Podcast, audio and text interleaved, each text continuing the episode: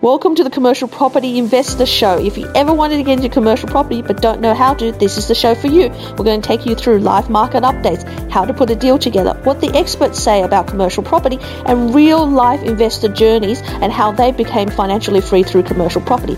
Sit back, relax, and enjoy the show.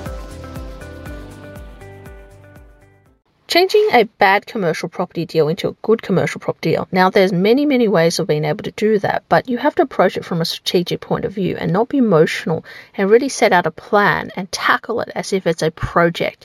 Now, follow me on this podcast and I'll show you the step-by-step way of how we convert a bad commercial property deal into a good commercial property deal. Changing a bad commercial property deal to a good commercial property deal. Now, let's say that you bought a commercial property a couple of years ago, or even if you bought a commercial property this year, and let's say a few things happened, whether it's COVID, whether the, the market into financial stress, or you had an economic downturn. Let's say that your tenant went bust, or that, you know, you had some capital works that was unexpected, say, you know, say flooding, or let's say that, you know, there was some, someone ran into the property. Let's say all sorts of things could have happened to your commercial property, and it's starting not to be the optimal property deal that you you started out with. And over that time, let's say a couple of tenants left, uh, like you've got capital works, it's really beginning to be a mess. What do you do? How do you then bring this property back up again? Of course, the logical way to look at it is that it should have never been that way and you should have spent time on it. But we're all busy. We're all really, really busy people. We often manage three, five, ten projects at once. We've got families, we've got kids, we've got lots and lots of things, and these things get neglected, and we just basically sit back with take the passive income until one day it stops, and then we've got to look at it and how do we fix it up. And it all of a sudden becomes like it needs, you know, thirty forty thousand dollars to fix something like that up. So I don't um want to ever say to you, look, if there's an easy solution when you turn a bad commercial property, and it's there's never a bad commercial property, it's just a commercial property going through a cycle when it needs tender loving care to become a really good commercial property again. And but when you turn one of these property deals into a good one, and then you exit from it, whether you want to sell or whether you want to keep and refinance, all of those things, there has to be a process. And one of the processes is that you have to be strategic, so you have to be realistic. So what happens is, let's say you bought the property two years ago, and it's a multi-tenanted property, and you had a couple of tenants leave, and then all of a sudden you have a, uh, you know, you have vacancies, you've got building works to be done on it. What do you do to that property? So what you do is you look at it what it can be now. So you never look at it what it was two years ago, what the full potential could be, because in this current market, the current rent it's going to get, and the current potential is what you're trying to realize for that property. So you've got to be realistic. So you may talk to three or four agents, which is typically what we do. We'll work out exactly what the net rent is on that property uh, and what it could be. We'll work out exactly what the capital works we need to do on that property is, and, and what we can potentially get for a buyer putting in and doing the capital works. Sometimes the capital works has nothing to do with the actual tenancy but to do with the building, so that might be roof repairs, leaks, you know, waterproofing, uh, ripping out the current fit out, bringing it back to neutral, all of those things. And, or it could be that you're basically taking a property that's not loved or, or messy or unclean and refurbishing it. Whatever it is, you've got to make a plan. And let's say you've got four parts to this property, because, you know, you might have a shed at the back, you might have a vacancy, you might have a tenant on month to month, you might then have a long-term tenant upstairs. There's four individual projects, mini projects within that project. You have to break it down. So it's important to break it down to steps and tackle them one at a time. So you may tackle the month by month tenant and say, look, I'm going to approach them. What can I do to get them on a two, three year lease at least? And they may be, look, they want an air conditioning replaced. They might want some flooring done. There might be bits and pieces of things done. If that's the case, make a plan, get some costings, work out exactly how much that's going to cost and get it done. And that's so that's number one thing. And now you make that list, you implement that, or you get your property manager to implement that, and then you project manage it. At the back, let's say the shed just have people storing in it. It's not an optimal an optimal rate, and it's just really messy. You might want to, and this is probably something you should do if your property is like this, go and site the property and say, hey, you know, the back shed will probably be divided into two, or the back shed needs a new roller door, or the back shed actually just needs a clean out. It needs some proper shelving.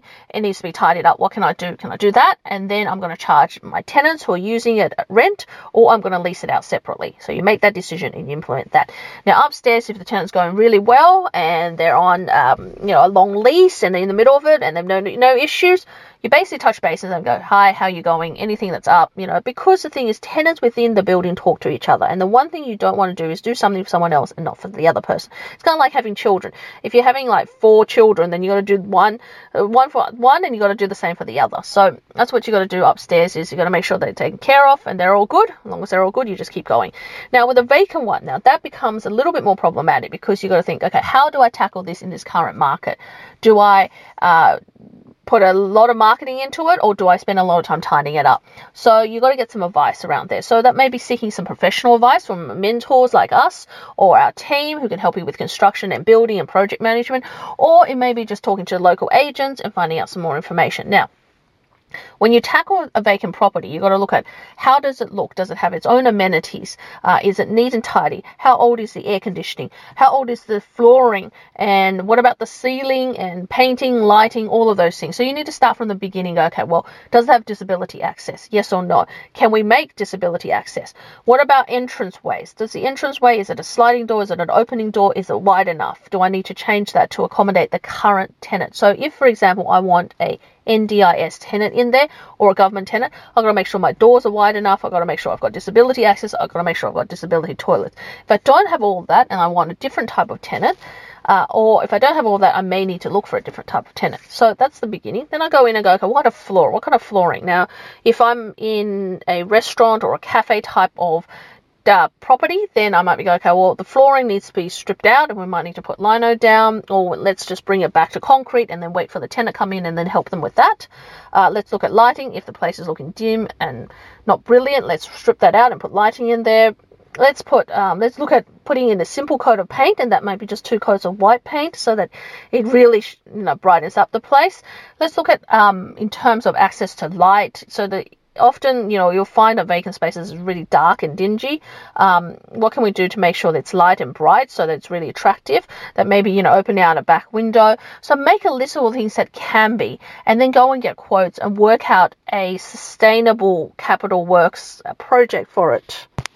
Um, so what does that mean? It means that when you are looking at a project, some of them might be too expensive. So, for example, to replace flooring, to, for you to put um, your uh, ceiling up, you might find that or just uh, too expensive. So you might just go, okay, what I'll do is, what can I do for five or ten grand into this place to make it beautiful, to spruce it up? And then when I get a tenant, I'm going to negotiate with them on the incentives, and then I'm going to do some works. So that may be the best option. Or the other options that I know the type of tenant I want, and I'm going to basically change my premise to fit that type of tenant because ultimately it's worth it. So what you got to do is look at what not only it's going to cost you now, but what the capital value is later on when this is filled, and what the potential rent is, and then work towards that, and then put a timeline to it, and give yourself lots and lots of time, because, you know, trades can be interrupted. There could be other things that interrupt you. You know, lease negotiation take for longer. So instead of thinking I got to do it in six months, it might actually be a nine or twelve month period before you complete that. So, you know, give yourself that ample period of time is really important. And that's really how you take a a good, uh, a bad commercial property into a good commercial property deal, uh, or you take a good commercial property deal that's gone bad and turn it back into a, a good commercial property. Uh, so that's the journey. But the main thing is there's a lot, a lot of detail around that. And with that detail, and if you're doing it the first time, it can be very, very daunting, which then again means that you really do need someone to mentor you through this, and you need someone who's a professional through this. So, you know, reach out to us, you know, helen tarrant dot com or helen at commercial property cash flow dot com dot a u. Reach out to me. Let our team look at it. Uh, or, you know, you'd be surprised how many mistakes we fix. Uh, let our team look at it. Let our... um. let yeah, our basically let me strategize with you how to make it better and improve it, and and let's work out a solution. Or if you're looking at getting into a property which is a potential uplift, reach out to me anyway and we can jump on a strategy call. So that's really taking the first step. Now, there's another, um, so part two of this is really about what happens if you were in COVID, or you had a run with a bad run with a tenant, and you bought a property that is set and forget, and all of a sudden the tenant gets up and leaves and vacates. what happens to that property? What can you do then? Well, that's a different kettle of fish altogether.